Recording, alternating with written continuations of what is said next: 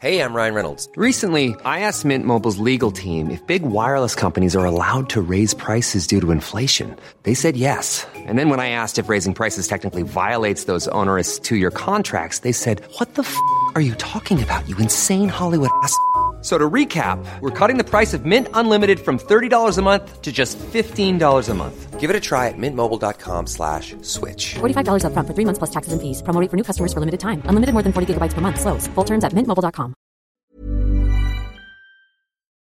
This podcast exists because of the paid members at decodingtv.com. Sign up to be a paid member and get ad free episodes, early access to episodes, and exclusive bonuses that we'll make just for you. Thanks to everyone at decodingtv.com who makes this podcast possible. I said I know you. I know the outside. I know what people tell me when I ask. The rest I imagine. I imagine your hate. I imagine that no matter what you tell me or tell yourself, you'll ultimately die fighting these bastards. So what I'm asking is this. Wouldn't you rather give it all at once to something real than carve off useless pieces till there's nothing left? I didn't risk my ass for the Starpath unit. I came for you. Hello, everyone, and welcome to Decoding TV, a podcast about television. I am David Chen. And I'm Patrick Willems. Welcome to the podcast. On today's episode of Decoding TV, we are going to be discussing season one, episode four of Andor, which is currently streaming right now on Disney Plus. Patrick Willems, before we get into today's episode, Mm-hmm. got a lot of feedback in response to last week's episode, a lot of excitement, a lot of enthusiasm, a lot of people saying, glad Patrick Willems is aboard this podcast. Really psyched about that. Uh, so thanks to everyone for your feedback. Now, you can always write into us at decodingtv at gmail.com. Find more episodes of this podcast at podcast.decodingtv.com. Uh, but there's many ways you can get in touch with us. Uh, you can comment on YouTube, as an example, at youtube.com slash decodingtv. We got a few comments that I wanted to mention.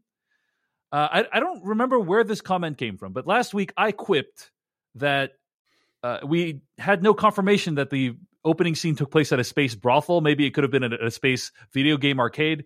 Um, but I think somebody pointed out, I don't remember where we got this comment, but on Twitter or somewhere else, that uh, in the report, like in the scene on Morlana 1 corporate headquarters, uh, Karn's superior did say that it was a uh, space brothel. So I guess our innocence is lost. So, so what that- we're saying is Patrick was right. Yes, you you were- you called that one. You called that one. So, Thank you. Uh, but anyway, uh, I, I it was I was joking around anyway. It was very clearly a space brothel, and uh, and we But have the important- we had confirmation last week. Yes, And the important thing is it means we are in dark adult new territory Mhm. in this galaxy far, far away. indeed. Julian writes on YouTube. Uh, he wrote. Great discussion. Enjoy having Patrick as a co-host. Me too, Julian. I think the reference to Clem Andor being executed is actually in episode three. Luthen says to Cassian something along the lines of, "Isn't that the square where they hung your father?" Which causes Cassian to become paranoid. So yeah, it seems like Clem was Andor's adopted father, and he was publicly executed. End quote. Wanted to make that clear. Uh, Clem was the adopted father, and yeah, it seems like he met a challenging and terrible end. Uh, thank you for the uh, factual update, Julian. Um, another factual update comes from Matt commenting on YouTube. I think the downed mining ship is from the pre Empire Republic. Uh, Marva specifically says Republic cruiser is on the way. So this is probably right before the fall of the Republic. Um, now, this is in reference to the scene from episode three of Andor where Marva is about to get going. Andor is there in the ship with her, and she says, There's a cruiser on the way. I accidentally said Empire cruiser, but in fact, it was a Republic cruiser. Uh, so good call out, Matt. Uh, but Patrick Willems, perhaps you could help me to understand and reiterate for our listeners, right? The Republic is a thing that came before the Empire. The Empire is what we saw in episode four of Star Wars. Uh, we are, I think, in the Republic days right now, but like, where are we in the timeline? What is the difference between the Republic and the Empire? Okay, so in Star Wars Episode 3, Revenge of the Sith, uh, that is the movie where, you know, as I, I assume everyone listening has probably seen that movie before.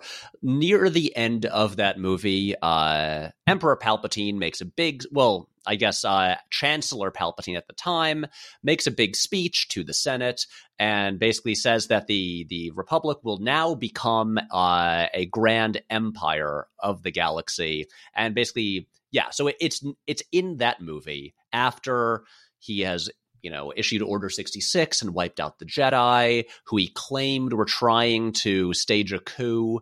Uh, so yeah, it's in episode three that the Empire officially begins. So everything from that point forward, it is the Galactic Empire, which means that that whole flashback, uh, you know, that to Kenari, uh, when Cassian is like a teen or whatever, that is probably taking place like around honestly like during the clone wars Yeah, I was going to say during like episode two, Attack of the Clones, probably. So yeah uh, so that was during the Republic, but as of Andor, are we in the Empire timeline? Do you think? oh oh oh absolutely Yeah, okay, Like, if anyone says the word imperial yes. then we're in empire times Yeah. Okay. Okay. Got it. yeah i mean ev- here's the thing anything set after revenge of the sith it is the empire Yeah. Yeah. It just it just this is set before Rogue One, so that's why I was like, right. So Rogue it- One takes place before Episode Four, after Episode Three, or during Episode Three time frame, I guess.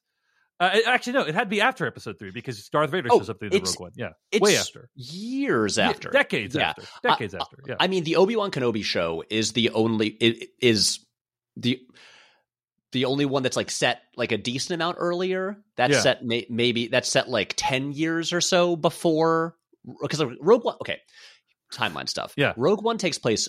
Oh, like um, basically right before Episode Four. So it's- literally days before. right. So I- it's like, the same time period as Episode Four, basically. Yeah. Exactly. And then and this takes place five years before episode four. I see. and A- and Andor then- does. You're saying Andor does. Yeah. Okay. And then the Obi Wan Kenobi show, I believe, takes place probably about five years before Andor. I think about ten years pre Episode Four. Got Uh, it. there's, I'm, there's about a twenty year gap between episodes three and four Got it. Okay. because Luke Skywalker has to go from a newborn baby to being Mark Hamill's age. Yes. Yes. Okay. All right. Well, there you go. All- you wanted to know about the timeline of Star Wars. Uh, but yeah, there's this kind of middle period between episodes three and four. Rogue One happens, Andor happens, Obi Wan happens. Like this is kind of in that period, but it And- is the Galactic Empire at this point. So Yes, and I, w- I will say for anyone who wants a very very detailed uh, Star Wars timeline, uh, my friends Alex and Molly who run the Star Wars Explained YouTube channel, which is uh, a great channel and an incredible resource. They know more about Star Wars than literally anybody I know. Uh, they, I believe, annually make a new video that gives you the entire chronology of all of Star Wars, and so. That will answer any questions that we don't have. Awesome. Uh, well, I'll try to link to that in the show notes, Patrick. Uh, okay. Uh, somebody DM'd me on Instagram at Dave Chensky to express their fandom for the podcast. Uh, but they also said, quote, I have some thoughts on Deputy Inspector Karn that I hope will add some dimension to his character. By way of background, I retired from law enforcement with almost 25 years of experience, two local and 22 federal, and also spent several years as an Air Force officer. Anyone who has worked in law enforcement recognizes Karn. He's what we would call badge heavy. They are overly aggressive, escalate situations, and use their badge and uniform to establish their status. In Karn's case, there would also be some idealism mixed in there. A true believer who's bought into the fascism of law and order espoused by the empire. He also reminds me of new military officers straight out of college who, because of their rank, are thrust into positions of authority with limited or no practical experience. End quote. Anyway, I just appreciated that perspective from somebody who's been in uh, law enforcement and the term badge heavy. I thought was like a very good way of describing Karn. You know, That that all checks out. Yeah. Thank you for all your feedback. Again, YouTube comments, decodingtv at gmail.com, Instagram DMs, however you want to send it in. Uh, we'll talk about it on the show. We're easy to reach. Indeed, we're very public people. We're extremely online. Okay, Patrick Willems, let's talk about episode four. Let's do it. What do you think? Overall thoughts? Uh, I, d- I really dug it. Yeah. I'm I'm pro episode four. I enjoyed episode four of Andor. I thought that it's clearly a like setup episode. You know, it's clearly like, I mean, I mean, basically like episode one was. yeah, I mean, but it, even more acutely because it's basically setting up a heist. It'd be like watching the setup exposition part of the heist, and you don't actually see the heist itself. It's like Right. So you're you're just seeing the first part of it. I am really hoping we're going to see the actual heist itself next episode because otherwise, uh, that's really going to, you know, it's going to give me a lot of anxiety to not see it. If I had to guess, I would say this is the setup for the heist. The following episode will have said heist. Yeah. And then the third episode, because remember, Yeah, the, the season kind of is in three episode chunks, kind of right. yeah. Exactly, the three episode arcs, and uh, which I, I really like the idea. Of. Yeah, and it, and it seems like, for instance, this episode written by Dan Gilroy, brother of Tony, writer director of movies like Nightcrawler. Mhm. Um, it seems like like my guess is he's probably going to write this yeah, set, the, and the then Su- yeah, and then Susanna White, the director of this one, will probably direct the next two. yeah. And It's so cool. It's such a cool idea of basically you're getting like people to like write and direct like these basically mini movies. right. know? Oh, and then I was just going to say, I assume the third episode will probably be then like the fallout of the heist, because based on my experience with heists in in fiction, they rarely go exactly as planned. Mm-hmm, mm-hmm. I think that's probably true. Yeah. Okay, so a lot of the, this episode is set up. I do wish you know they release these episodes three at a time so we could watch them like you know as their own self-contained movie. But it's so cool that they're getting all these auteurs to to basically like make Star Wars stuff. It's it's a, this is a great time to a be watching this show, be a Star Wars fan, b having a podcast talking about it. Right. So like Mhm. I'm really I'm really excited about that. What I was impressed by with the episode, there's two things that stick out to me about this episode. One is uh, that even though it's mostly set up, we still got to have like a lot of great character moments, specifically when it comes to Vel, this person who's leading this group of people. Uh, and just you really get a sense that she's trying to assert herself, be the leader, but like at, you get the sense that like at any moment this could go badly for her. Like people could just turn on her. If just like things just go a little bit south. If Cassian's behaving a little bit dodgy, like it just could all go south. And um, and that's a great kind of tension to have in an episode. And also, I mean, it, it- yeah, it's like not not not to interrupt, but it's the same kind of thing that we were talking about in our previous episode about you know all the characters we meet. Clearly, we're showing up, and they they, like they all have a lot going on. They have like this like this complex interior life, a lot of problems they're dealing with, and uh and right like we meet Vel and sudden and like obviously she has like a ton on her plate and like Cassian is just another thing she has to deal with. Yeah, yeah. And I I also just like that we get to see Vel in different contexts. Like you, you see her talking to Luthen and then she behaves one way to Luthen, and then you see her talking to Andor and she behaves one way to Andor, and she's like, Hey, and by the way, we will never tell anyone in the actual group that we had this conversation, you know, and Mhm. and so she needs to like represent herself in different ways to different people. And that's just like such a great way of getting to learn a character is you see them behave really differently in different contexts in the course of like a 45 minute episode. Um, Yeah. so it's a really cool way to learn about her. The other thing, of course, is just that uh, what's amazing about this show is, you know, whenever you see a major battle happen or something happen in, in Star Wars, what you don't see is all the paperwork that needs to be done afterwards. and This is what we've wanted for years. George Lucas never gave us the paperwork. Yes, and that's what this is about. It's about these mid-level bureaucrats navigating what happens after uh, an event like the Ferrix disaster from last episode. And it's like, okay, I don't know where this is going to go. Like I don't know if this is going to lead to somewhere interesting, but what I like about it is how accurate it feels. I have been in large corporate environments for a lot of my adult life. And what is a pervasive sense you get when you're in those environments and that, that you get when you're watching this episode is there's always somebody else that you need to please, right? And it's like, okay, in this episode, we are introduced to Blevins, who is uh, I, I works for the Empire and kind of has power over Karn and his compadres.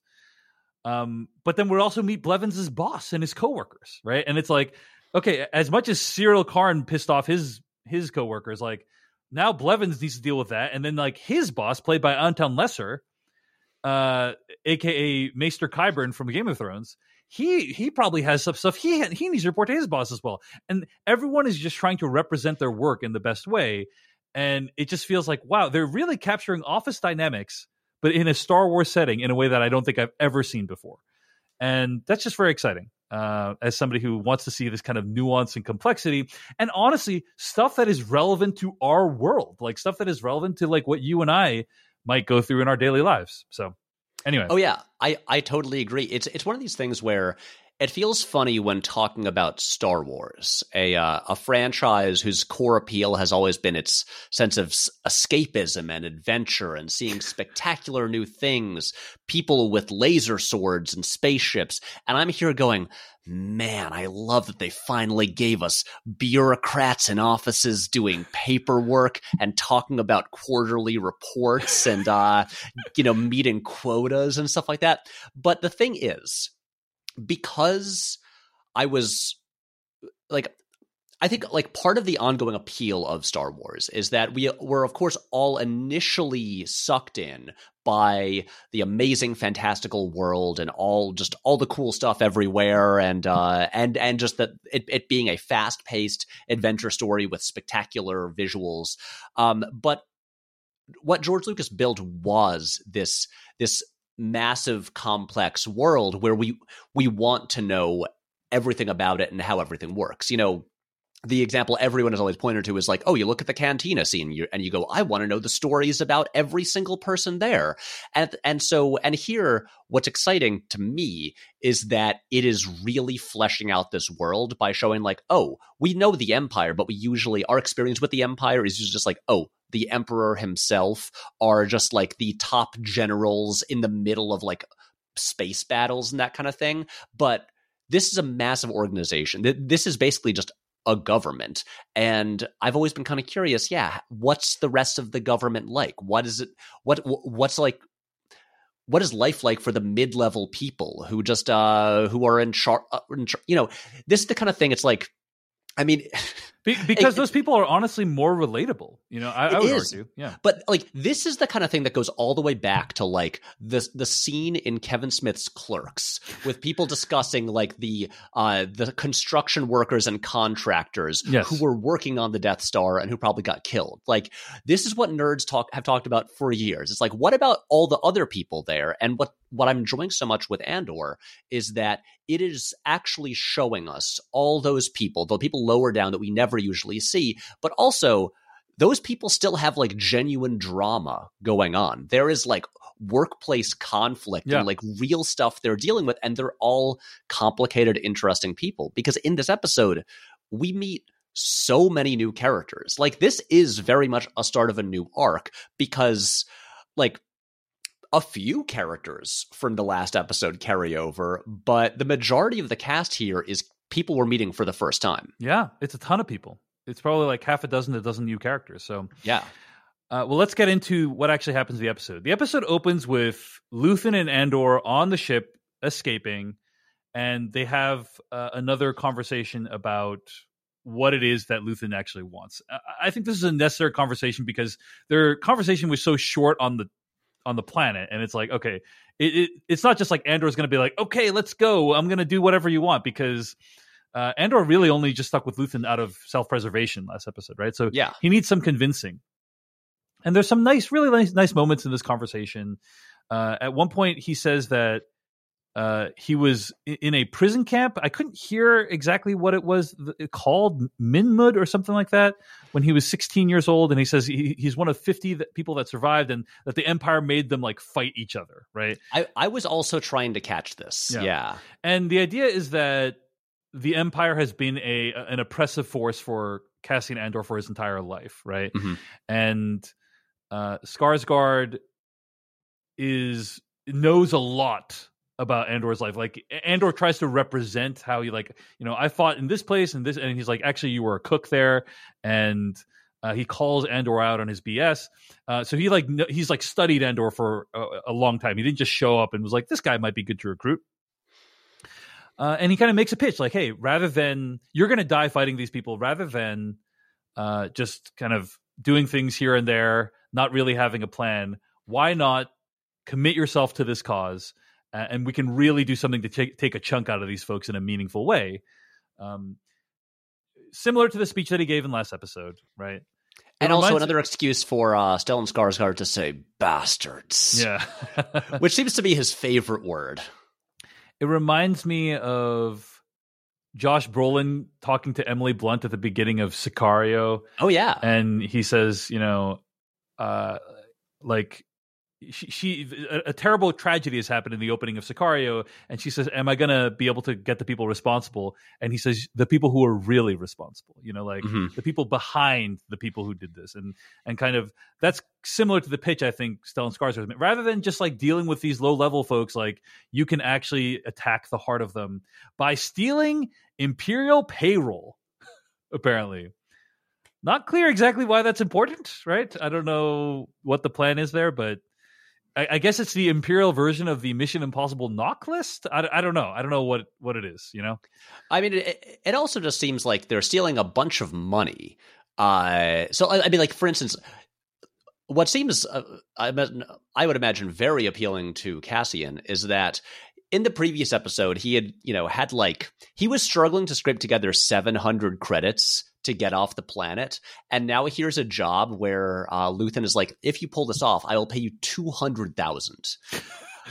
like, this is there because part of what I really like about what happens in this episode is that because you also have the scenes, and not to skip ahead, but you have like Luthen talking to Mon Mothma, and they are you know wealthy people from Coruscant who are funding the like the like the rebels who are doing the dirty work. But it's like this costs money.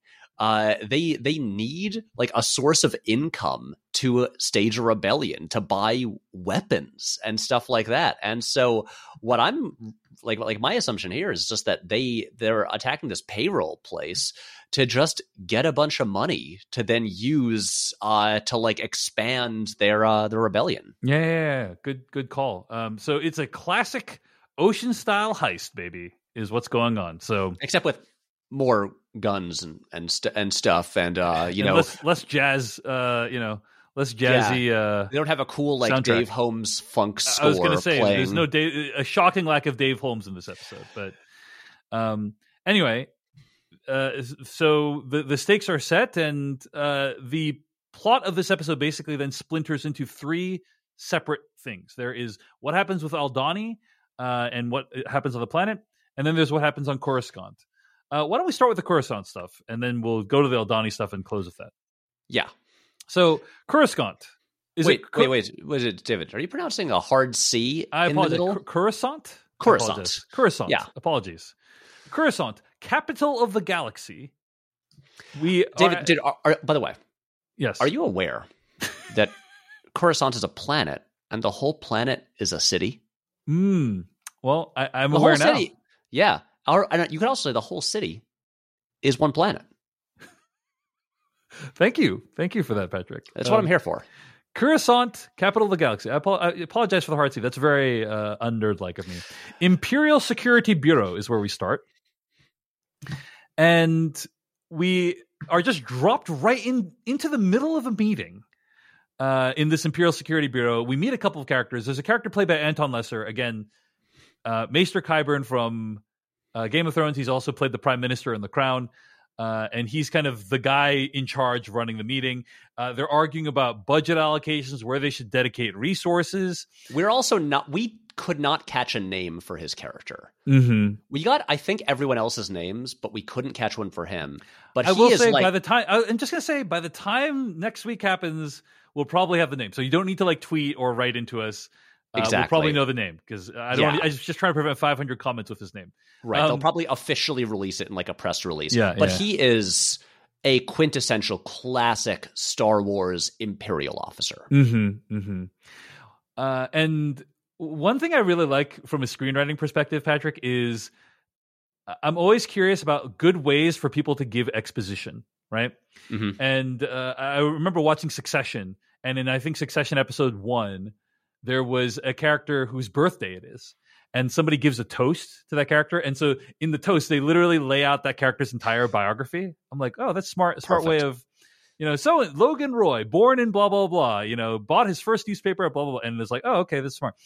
Uh, learned another one this episode, Patrick, which is uh, have a character be displeased with the work of his underlings, and then ask that person, like ask that that person, then asks the room to define the purpose of the of the meeting that they are in. you know, he's like so unhappy. He says, you know, what Yes. is what is the purpose of this group?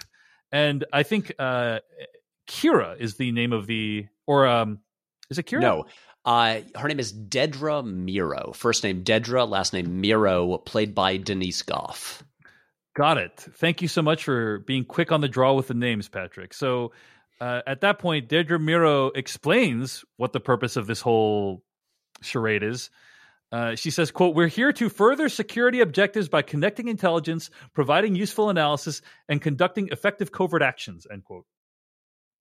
So now we now we know what the her purpose of that governing body is. Which which then her boss points out is she's just quoting verbatim from like their like like rule book or whatever, which honestly this this move and also her really overeager desire to like impress her bosses and like you know really jump on like uh potential new cases um i feel like she and syril karn are just made for each other i Mhm. hope i hope we get a beautiful love story Yes. developing out of these two little like suck up fascists Yes, I'm shipping these two. I'm shipping these two. But any- exactly But anyway, uh, he at that point, Anton Lesser's character says uh, security is an illusion. They're there to identify germs, identify symptoms, locating germs. So we're he's like we're healthcare for the galaxy I, I think, and what he's trying to say is that we're not just solving the symptoms, like we're trying to identify the root causes and like stomp them out before they become a problem, right? Mhm. Um, before so- they become become a virus Yes, yes. The Ferrix situation comes up, and it's it's fascinating that I think this is the first time we hear about the Ferrix situation after the last episode. It's not we're not like following Karn, we're following like his superiors at this point. Like you're Mhm. hearing about what the meeting about the Ferrix situation would be after Ferrix, and not like.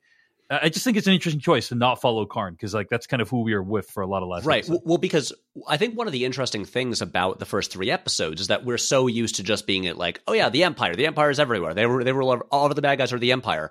And then we're introduced to oh no this is like an independent uh, security company that is contracted by the empire. Yeah, and uh, the like the the was it uh preox and or the then the I, I was looking through like the wikipedia stuff and uh because like th- the premor thing is specifically for the morlana system. Mm-hmm. and but i like preox is the actual like o- like main security company.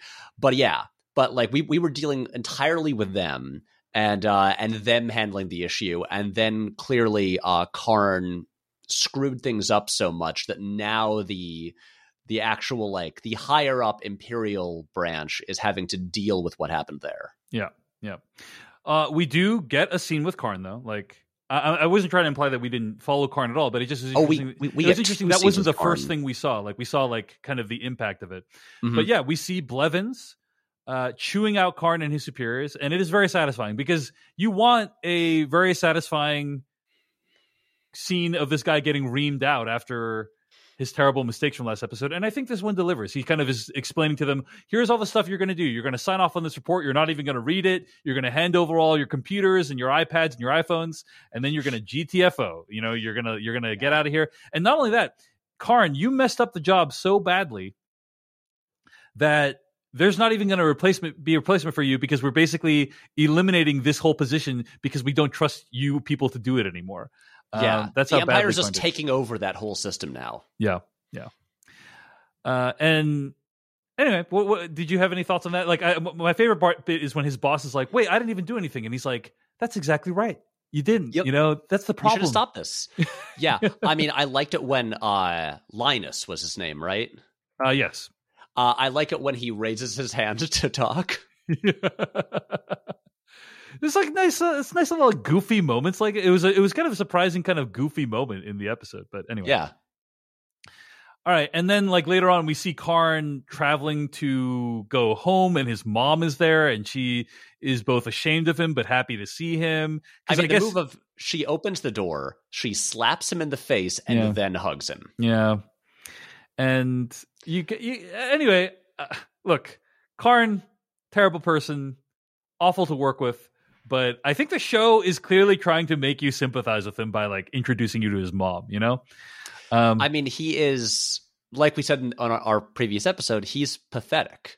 Uh, like I would not want to ever be around this guy, but he is a he is a pathetic figure Mhm. who's you know who, as we saw in the last episodes, it was grasping at like any any anything to make himself feel powerful because he's clearly not a powerful person. And one thing I really liked about this, just watching him like lugging his suitcases home on Coruscant, is just that like in the in the prequels we saw a lot of Coruscant. mhm. Uh, we saw more of Coruscant than any other planet. But what we always saw of Coruscant was uh Padme Amidala's like royal chambers are the Senate or the Jedi Temple. We were always in like like the height of luxury and government. And uh, I, I, I guess except for when Obi Wan and Anakin go to that bar uh, in in in uh, when they're chasing uh, the assassin in the beginning of Episode Two. But uh, but it's like again, as someone who just likes to to see this this whole giant world built out, I really enjoyed seeing like what regular people's apartments are like uh, on Coruscant, and like just what these like you know how they get home, what these like big complexes are life are, are are like, and especially this is great because it's contrasting with when we see all the stuff with Luthen and Mon Mothma, who are the elites of Coruscant. Yeah, yeah. Uh, well, why don't we we get to that in a very shortly? But first, just a couple of other scenes to tie things up at, at Coruscant. Um, basically, David, David, you said the hard C. Uh, Coruscant. I apologize. I don't know what's I don't know what's wrong with me. I think I feel like I've said Coruscant before in the past, and like I, maybe I'm just pretty sure you have. You've talked about Star Wars. It's just it's just because I'm now uh, talking with the heavy hitter Patrick Willems, and it's making me so nervous. You know. Uh, Look, I'm just here because you, you know how Star Wars fans can be, and I'm, I'm Mhm. just trying to protect you.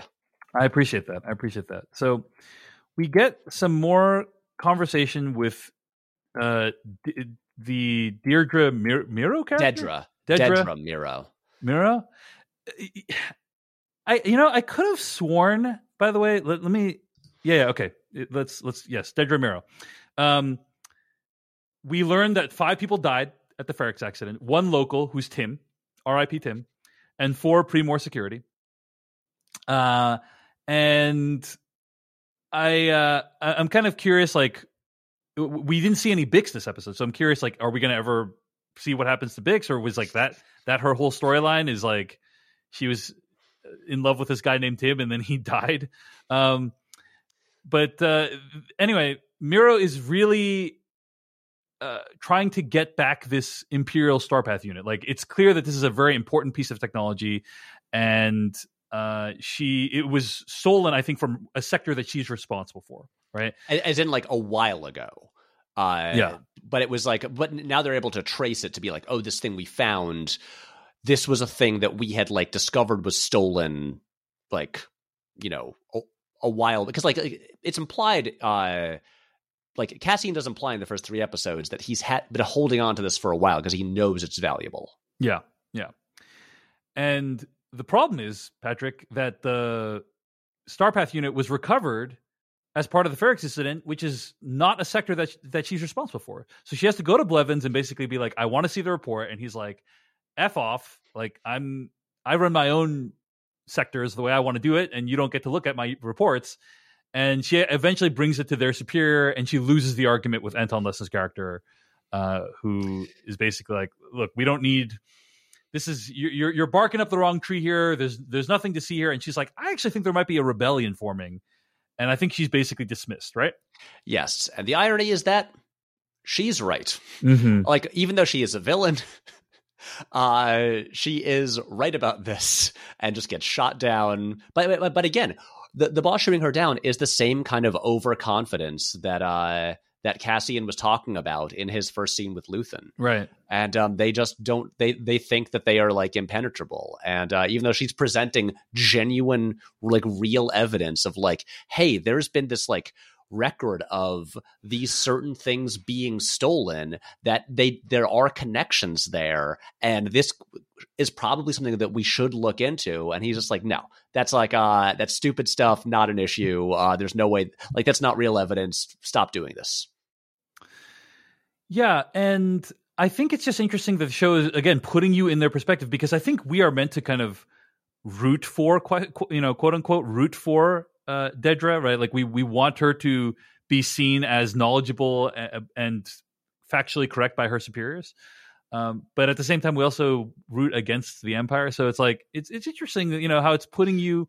I guess I'm I'm gonna get be curious what the show has to say about these mid-level people working as part of the empire in um by the, the by the show's end. Like what what is the show saying about these characters right?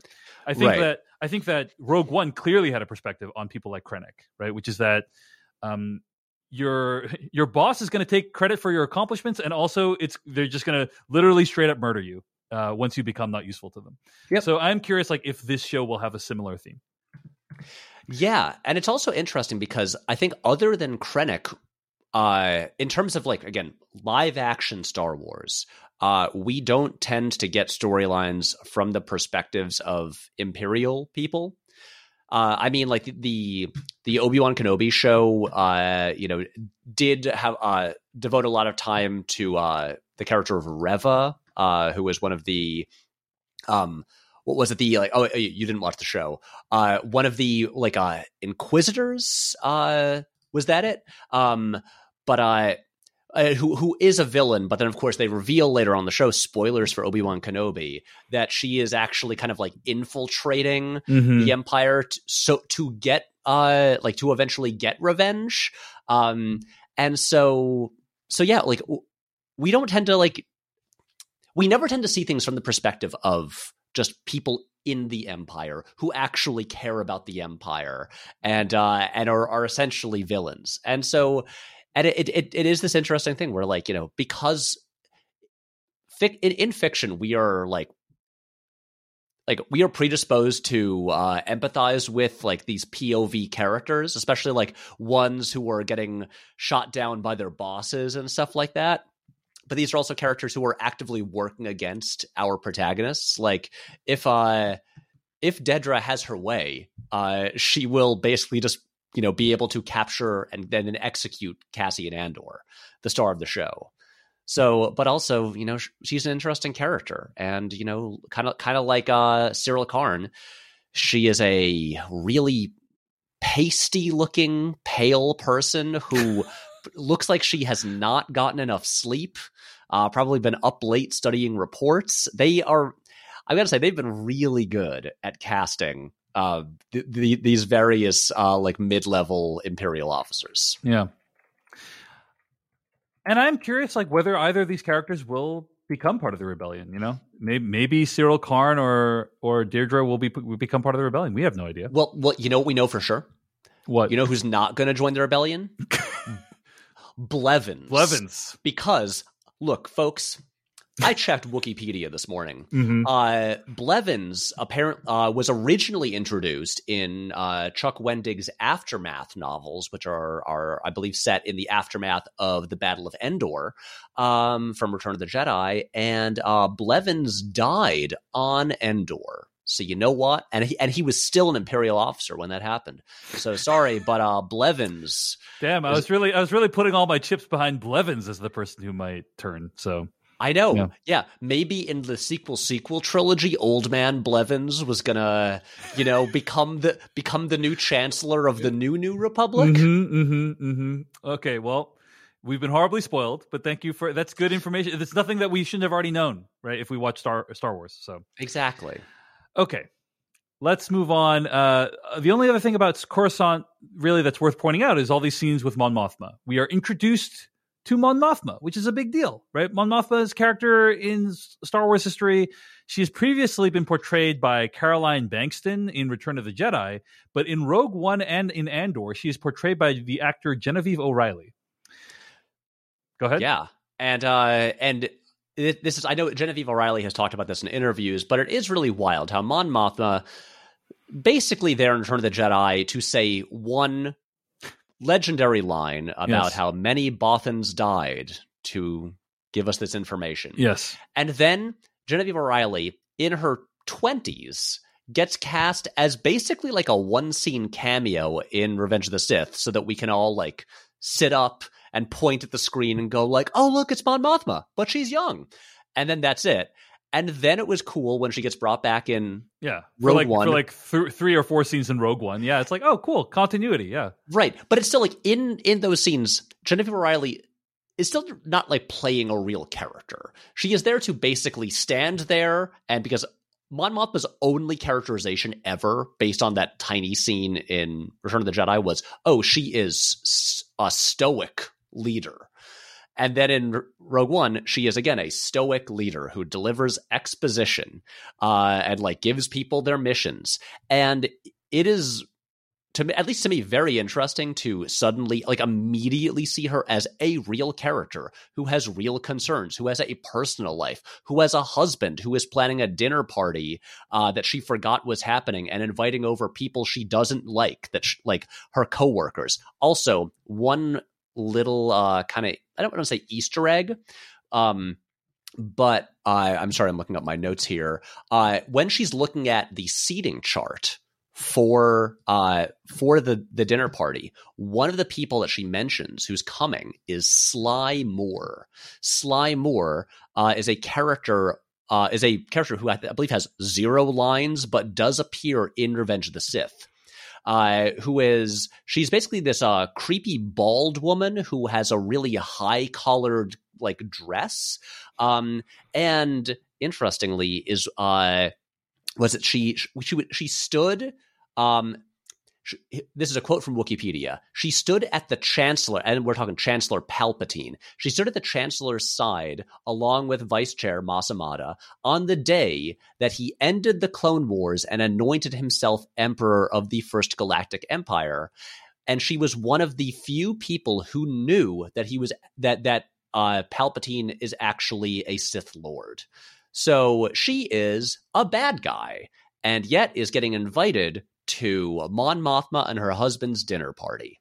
Yeah, yeah. Uh, great, great call and reference. Uh, and I think that it isn't surprising to me that there are evil people in the Empire Senate because Mon Mothma is a senator and she needs to work with these people, right? Yeah, Um, so uh, it wouldn't, it wouldn't surprise me if there's people who want to spread misery throughout the rest of the galaxy. Uh, it, certainly, it's true of the United States Senate, so I, it has to be true in the Empire Senate, Senate, which is explicitly evil. So yeah. I mean, look have you seen have you seen the way Palpatine looks? Uh, that guy that, that guy can't be a good guy. yeah, Look yeah. at him. Uh, he looks like a monster. Uh, well, I think you already brought up most of the significant points around Mon Mothma's plotline. Yeah, she. Uh, Well- we should say she meets with Luthen, right? who and we, who- we find out what Luthen's like day job is, right? Which is he is, I guess, an artifact dealer. Is my sense, Well, right? I- feel like he runs an antique store basically, Mm-hmm. but like a very high end antique Yeah, store. yeah. Like there's like a, there's a fun little part when uh he's talking to Mon Mothma in the back where he's like, "Let me show you some like great items that you might want to get your husband for a present." And uh and then her driver, uh, also she has a really cool like flying car that she rides around Yeah. in, and her driver is talking to like the uh the other employee at the store, and she's like, "Would you like to see anything?" He's like. I can't afford anything here. no. Uh, again, just nice little moments uh, that that feel like very human in in this this world. And uh, well, but we, yeah, like we we should also bring up that before he meets Mon Mothma, Luthen uh, dresses up with a wig and a clothing, purple clothes, and all this different stuff, and kind of like I think he does like a gesture where he's like pretending to imitate the mannerisms of who he will be. Uh, you know, Yes. when he's talking to Mon, Mon Mothma, and it reminds me of this scene in The Prestige where uh, Hugh Jackman and Christian Bale's character in The Prestige are uh, magicians, and they both observe this older, I think he's an Asian gentleman, yes, doing a trick where he like makes a fishbowl appear on uh, on stage out of nowhere. And then they observe the old man walking into his carriage at the end, and Christian Bale's like, "This is the performance. This is the performance." Right? He's like, "It's not what we saw on stage. It's him pretending to be old and infirm." Right? Mhm. And I guess I was just reminded of that in that the scene where we see Stellan Skarsgård kind of prepared to be this antique dealer. Because it's like that's his and it's like how long has he been this guy? Probably many many years because it seems like this store is very old. And so he's this is the he has been this guy for years if not decades. But who we see him talking with andor i think that's who he really is right? Yes, uh, it definitely. Oh, uh, this is to me what's interesting because you might think that when he is doing his like his shady dealings, where he's you know uh like illegally like funding rebels and hiring mercenaries and stuff like that, like maybe for that stuff he would like put on a wig and change his identity. uh-huh Uh, but no, that's like really him. Yeah. And then everything else that he does when he's like at home, presumably on Yeah. on Coruscant, d- probably doing the majority of his life. That's all a performance where he's playing a character because he he also like. Again, whenever he's talking to Cassian, he's talking like this, and he's talking about getting those bastards, and uh, and and and, and Al- also I, I know he's Swedish, but uh, when he says bastards, I'm I'm just like he sounds like vaguely Irish there. mm-hmm. Um, but I but like that's really him. But then uh, he's so friendly and always smiling when Yeah. he's on Coruscant. But yeah, he and Mon Mothma are talking about how it's just like getting way harder to just get money. Yeah. Uh, and like how there's like new people at the bank all the times. And so it's hard to like make big withdrawals to fund this like off the book stuff and how there's spies everywhere. And it's just uh and yeah you just uh, like you really get a sense of of like the paranoia that must exist there. Because i mean like I'm I'm presuming that uh Mon Mothma knows Bail Organa at this point because he's Mhm. obviously still a senator and involved in this stuff. But um, And, and I think there we assume that at some we assume that at some point Mon Mothma stops becoming a senator and becomes a leader in the Rebel Alliance, right? Like, and that that that's the case by the time that Rogue One occurs. Is that your interpretation?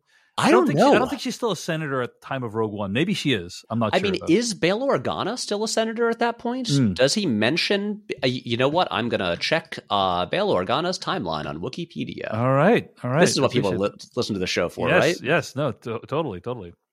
So anyway, uh, I, I kind of love this idea of Stellan Skarsgård's character, Luthen, kind of putting on different faces, you know, for different situations, and and you kind of wonder how long he's been doing uh, this performance. So Yeah, it's uh, it, it's all interesting stuff, and um, and also just you know, Coruscant is a cool looking place, and um, I just I just like seeing court like again, it is um, you know, we've mostly been talking about like you know plot and character stuff, but uh, just like in terms of like the visuals of the show, because you know Star Wars tends to be a like tends to look good.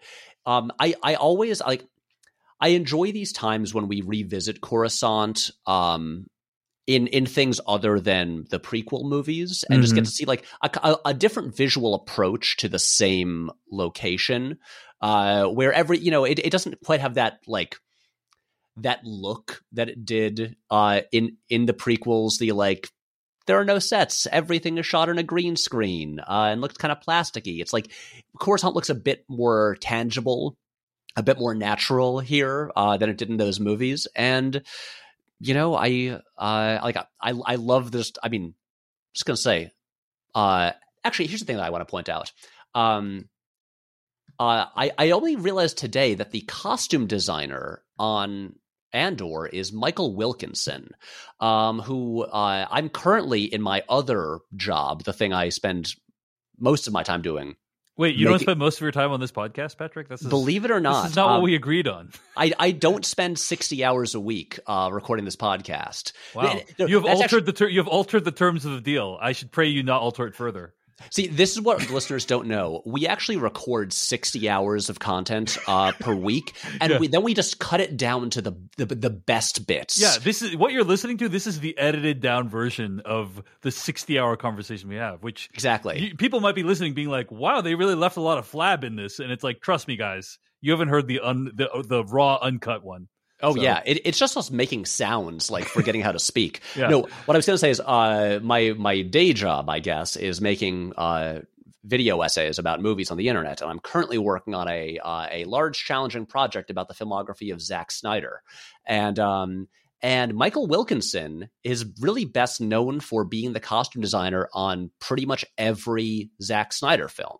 Uh, he's been working mostly in like the 2000s, but he's this is the guy who's you know best known for like making the loincloths and capes in 300 the and all the superhero costumes in like watchmen and you know uh, batman v superman and justice league and, and stuff like that. And uh, this is his first star wars project.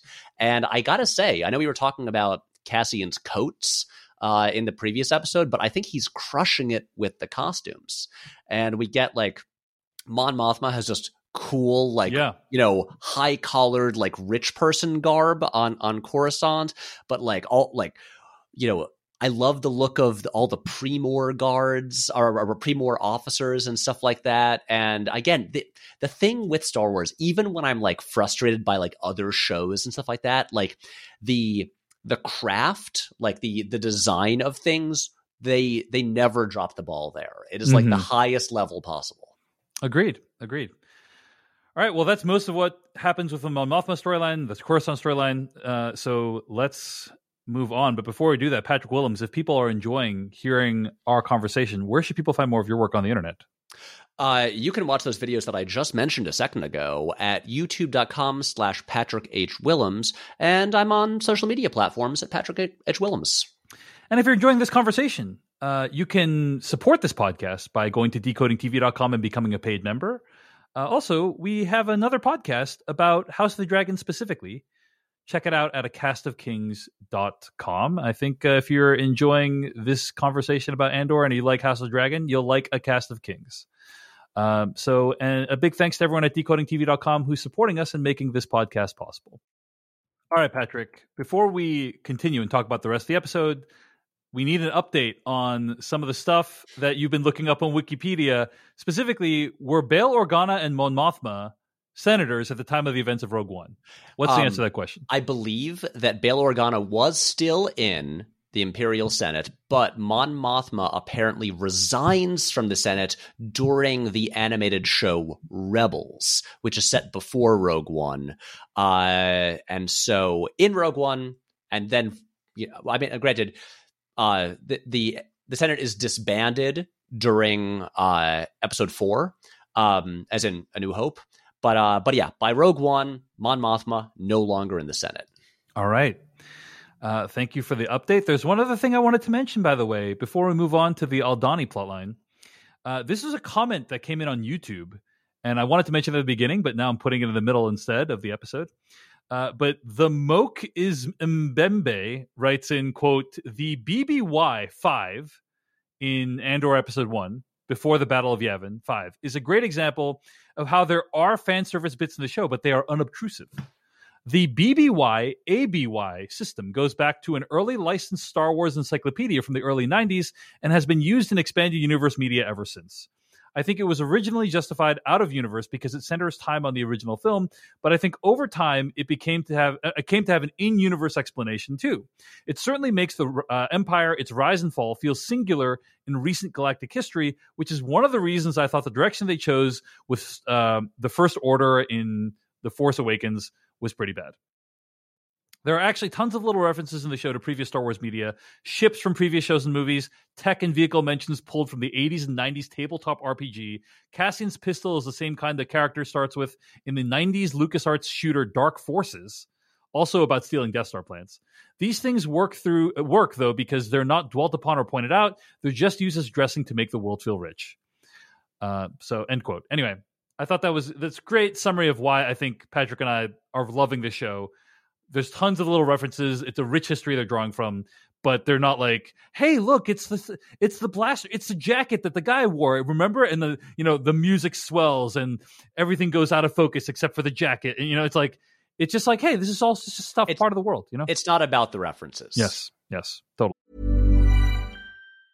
If you thought the only way to get a more defined jawline with natural looking results was through surgery, think again. Juvederm Volux XC is a non surgical injectable gel filler that improves moderate to severe loss of jawline definition and can help you achieve natural looking results with little downtime. Even better, this improved definition lasts up to one year with optimal treatment. No maintenance required. Improve jawline definition for a smooth, sculpted look with Juvederm Volux XC. For important safety information and to find a licensed specialist, visit juvederm.com. That's J U V E D E R M.com. Not for people with severe allergic reactions, allergies to lidocaine, or the proteins used in Juvederm. Common side effects include injection site redness, swelling, pain, tenderness, firmness, lumps, bumps, bruising, discoloration, or itching. There's a risk of unintentional injection into a blood vessel, which can cause vision abnormalities, blindness, stroke, temporary scabs, or scarring. Talk to a licensed specialist to find out if it's right for you. Quality sleep is essential. That's why the Sleep Number Smart Bed is designed for your ever evolving sleep needs. Need a bed that's firmer or softer on either side? Helps you sleep at a comfortable temperature? Sleep Number Smart Beds let you individualize your comfort so you sleep better together. JD Power ranks Sleep Number number 1 in customer satisfaction with mattresses purchased in-store. And now, save 50% on the Sleep Number limited edition Smart Bed for a limited time. For JD Power 2023 award information, visit jdpower.com/awards. Only at a Sleep Number store or sleepnumber.com. Okay. So there is a whole other plotline that happens on Aldhani. Uh, they, you know, Luthen and Cassian land, and there's this negotiation about what's going to happen. He's got five days, and he needs a new name during that time. Um, he also gives us this. He gives him this thing called the Kawati Signet, uh, which celebrates the uprising against the Rakatan invaders. I think, uh, and I guess the idea is that this is a valuable thing that you can potentially trade if you need to if you end up in a bad situation. That was my I mean, interpretation. It's a piece of blue kyber. Uh, Yeah. and as we all know, you know, kyber is what they make, is what powers lightsabers. It's, Yeah. uh, it's and also uh, the Death Star. From I was about to say, it's, it's? Yeah. stuff that, that they're mining from Jedha, uh, to power the super laser on the Death Star. So he says to Vel, "Hey, I'm paying this guy to help you guys out. He's going to be like a critical redundancy for you because you guys are a pretty small team and pretty scrappy right now." Uh, they've been prepping this mission for five months, and here you have a guy coming in last minute, three days left, or I, I, it says he says five days, but I think it takes them time to travel there. It takes them like a day to travel there, so they really only have three days. Yeah. Um, As the kids would say, that sounds a little sus. Well, it's just also like in any heist movie, there's usually like with Heat, you know, the the guy who comes into the last minute is always the wild card. He's always like this person who you can't predict. Like you can Although- imagine the story being told from Vel's perspective or the guy's perspective on the Wait, planet. Go ahead. Are you saying that Cassian is the Waingro? Oh, 100%. 100%. Without with a little bit less of misogyny, I think. Uh, Um, yeah, ex- ex- except except also probably not uh, a monster who's just going to Yes. murder everyone he encounters. uh, Although I- you never. you never know. That's the point. You don't know. But yes. Also, the show began with him murdering people. yes, so 100%. Thank you. Okay, Cassian you. is Waingro. Here we go. Oh, uh, and I mean, Luthen, when he describes him, he's like, yeah, he can, he knows like all these languages. He can pilot a ship, and he's not afraid to kill. It's like, okay, like, um, not sure this is really going to work out. So anyway, whatever. Vel agrees to it. I think because my sense is like Vel knows she's in a tough spot. Like this is a very difficult mission, and she knows she needs as many people as possible. Yes. Um, but yeah, uh, and, and I guess they're really putting a lot of emphasis on like Andor's skills as jack of all trades, right? Because otherwise, like, why is why would he be useful to this thing? But he can pilot, he can kill, he can do all kinds of things. Uh, they have lots of conversations when they're walking back to the camp. The the vistas and the landscapes are just incredibly beautiful. It looks like the Scottish Highlands, basically. I don't know where they're filming this thing. Yeah. I know. I know they filmed a lot of the show in the UK. Yeah. Uh, but this, I was like, I don't know. Is this Iceland? Is this is this Scotland? Uh, but it, it looks incredible. They Yeah. like and and also and I I will say a thing that I I know I know we all complained about the thing where J.J. Abrams, when he would make both Star Wars and Star Trek stuff, uh, only seemed to want to show spaceships inside atmospheres and not like in space. Mm-hmm. Um, but like watching those TIE fighters like come like roaring Yeah. over like the highlands does look really cool. Yeah, I agree. I agree. While they're walking back, we learn a lot about what this mission is and what the makeup is and what the situation is. Vel says they have seven people taking on an Imperial army. Uh, Cassian's like, this is a suicide. This is Right. not going well at all. And It's a, it's a garrison with like Yeah. what is it? Are there like forty people who uh, who work there? I think so. Yeah, it's definitely way more than they have. And also, the other, the rest of the crew doesn't know that Vel is being helped by Luthen. So he's like, "We're not talking about that guy. Who? Which guy? Who? I don't know. You know? And I, I Uh. imagine it's good for Luthen to uh to have as few people as possible see his face. Yeah, yeah."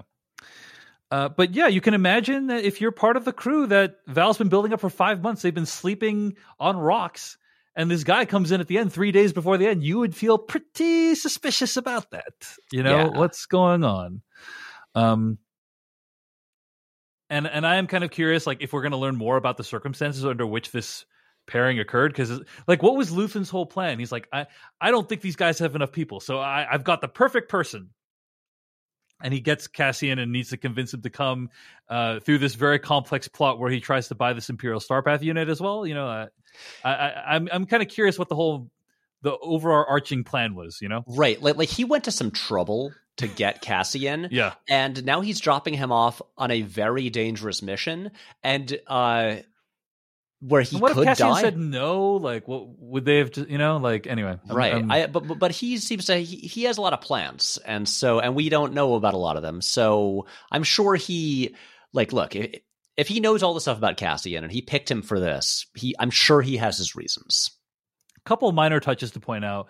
I, I like when Cassian's on the ship and Luthen and Vel are talking, and he's like thinking maybe I should just take off with this ship. Um, and then the robot like looks at him and is like, "May I help you, sir? Like I notice you're trying to steal the ship."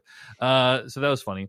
There's also a little bit of information about who the Aldhanis are. There were like forty thousand thousand of them living here, and we get another sense of how uh, the Empire has displaced a lot of people, or uh, you know, th- th- there is a cost to the Empire's rule, and it's borne by innocent people. Um, they used to like kind of live and inhabit this region, and they've been pushed south, basically. Yeah, and So- now the Empire is basically using this as like a, a shipping hub. Yeah. We meet the crew, uh, which consists of Skeen, Nemik, Tamar, Taramyn, and Cinta and Lieutenant Gorn. Right? Yeah, These are the people we meet. Lieutenant Gorn, who is their contact at Yes. the garrison, like an Imperial guy who's actually working with the rebels, like a And- defector. I think, yeah, and he, uh, yeah, he's their ins. You, you got to have an inside man for a heist, yeah. uh, and he's the one who shows up a bit later. Yeah. And w- this is it's an interesting cast. I recognized two of them. hmm Yeah. Uh, there's that guy from the Bear, right? Yeah, Bear? um, yeah. I, I don't know how to pronounce his name. Uh, Ebon Moss-Bachrach, Yeah. uh, who, who's having a great year because he's in the Bear. He was uh, the journalist in The Dropout, uh, who Mm. writes the story that like exposes uh, Elizabeth Holmes. Um, and then then there's Alex Lawther as Nemik, and he uh he was the kid. He was the star of um uh oh yeah we can't swear on this. The end of the effing world that Mhm. that show on Netflix, and he's in that one episode of Black Mirror. Mm, yeah. And uh, the other ones I'm less familiar with. So I don't know that there's that much to dive into here. There's there's a couple of interesting things like uh, Andor has a blaster burn, which I think I don't know if that's the first time we've seen a blaster burn like need to be treated in the way that it is on the show, but Mhm. maybe it's one of the first time. But it just it's just interesting because we don't we see blasters kill people, but we don't see like oh yeah, there's a recovery period from getting hit by a blaster. That's kind of interesting, Right. Oh, it grazed your arm. yeah. Yeah. Oh yeah. It's uh I mean, you know, instead of tearing a chunk of flesh out, it just uh a really really hot thing hit your skin. Yeah. But overall, everyone's just really unhappy that Andor's being brought in. And I love all these scenes where Vel needs to kind of sell the lie. Like it was always part of the plan. We didn't know if it happened. And and you get to see her like convince all these try to convince these people that she has everything under control. And it's really great to see because it's very tense. Every single one of these conversations is very tense Yeah. uh, often in different ways. It, did- it did feel a little bit repetitive because it's just basically you're seeing consecutive people being unhappy with the situation. But overall, uh, I really liked what we got to see from Vel in this series of scenes. Yeah. And, and also during these scenes, while there's like, you know, everyone kind of being unhappy, we also do get a sense of like seeing more of the plan as like Cassian is being given this uh like tablet that that, that does have like diagrams of like, you know, the uh like vehicles they'll be using and stuff like that. It seemed like a uh, like an iPad specifically designed for heists. It's like this has uh, That's all I want. How to drive the vehicle, uh, the plans for the thing, and here's a common catchphrases that you need to learn. You know, and it's like, and by the way, you have six hours to learn this. Uh, right. But like I love that. Like here's like Andari phrases that you Yeah. need to learn. Yeah. And like the rare time in Star Wars they actually get into different languages existing here. Mm-hmm. Mm-hmm.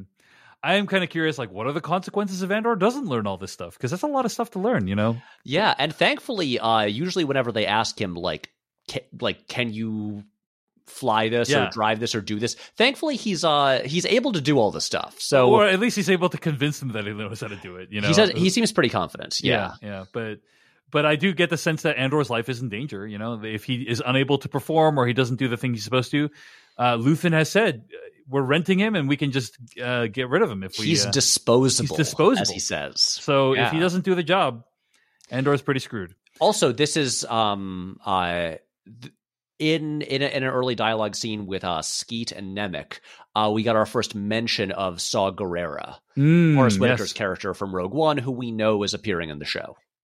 Yeah, so we'll see how that comes into play. Only other thing I want to bring up is they obviously do this thing where they go through what the heist is going to be like. Uh, one of the characters my, my, apologizes. my favorite thing. It's awesome. It's awesome. I mean, but like, I mean, I have like, I have such a soft spot for heist stories in fiction, but Same, when you have a scene where the people are going through the plan for the heist using small like mo- scale models of of the place and like the vehicles that is my favorite thing. And watching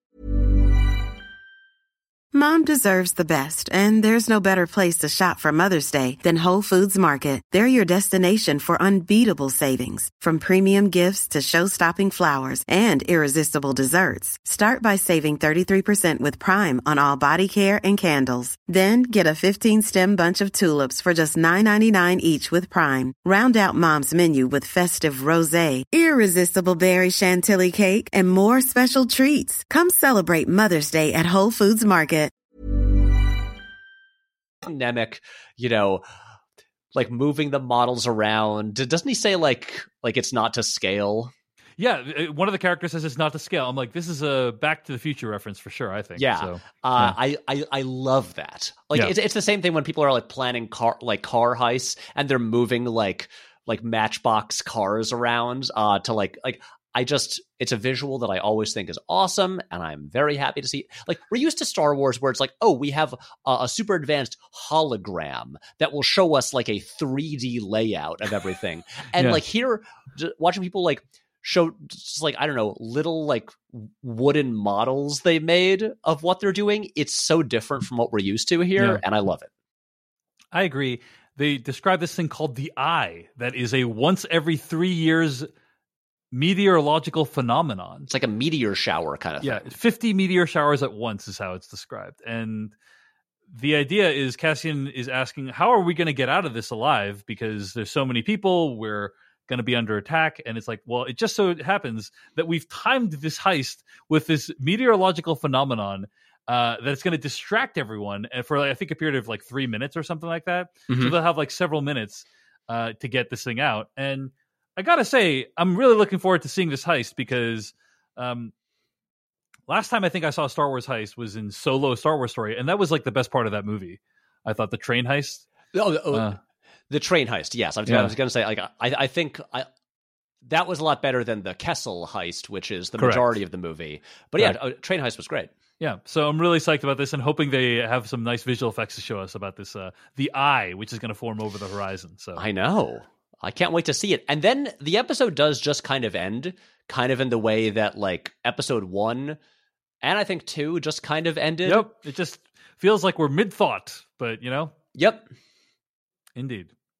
All right. Well, looking forward to seeing what happens with the heist. I really hope we get to it in the next A- episode. and and I'm also looking forward to the dinner party. I All hope right. that I hope we get them dramatically intercutting like uh, a car chase with gen- then just like a tense discussion about politics around Mhm. Mon Mothma's table. hmm With uh, in- intoning gravely about the state of the galaxy, you know, Exactly. Um, and these, you know, something like these rebels are all, um, uh, they're they're they're so scattered and unorganized, and uh, and they don't know what they're doing. They couldn't possibly pierce our imperial defenses. Meanwhile, that is voiceover over like them doing exactly what they said they can't do. Man, why I'm calling, they- I'm calling my shot like Babe Ruth, Patrick. David, Williams. why didn't they hire us to write Andor? I uh, extremely great question. Extremely Hey, great question. Kathleen Kennedy, I'm sure you listen to this show. Be- because you have nothing better to do. yeah, yeah, yeah. We're available for Yes. Andor season two. Hundred percent. Yeah, if if you if you need to staff the writers, if like I don't know, if if I you know the if if you're not satisfied with with having the writer of Nightcrawler on on your staff, bring in us. Mm-hmm. We can do it. Agreed. Agreed.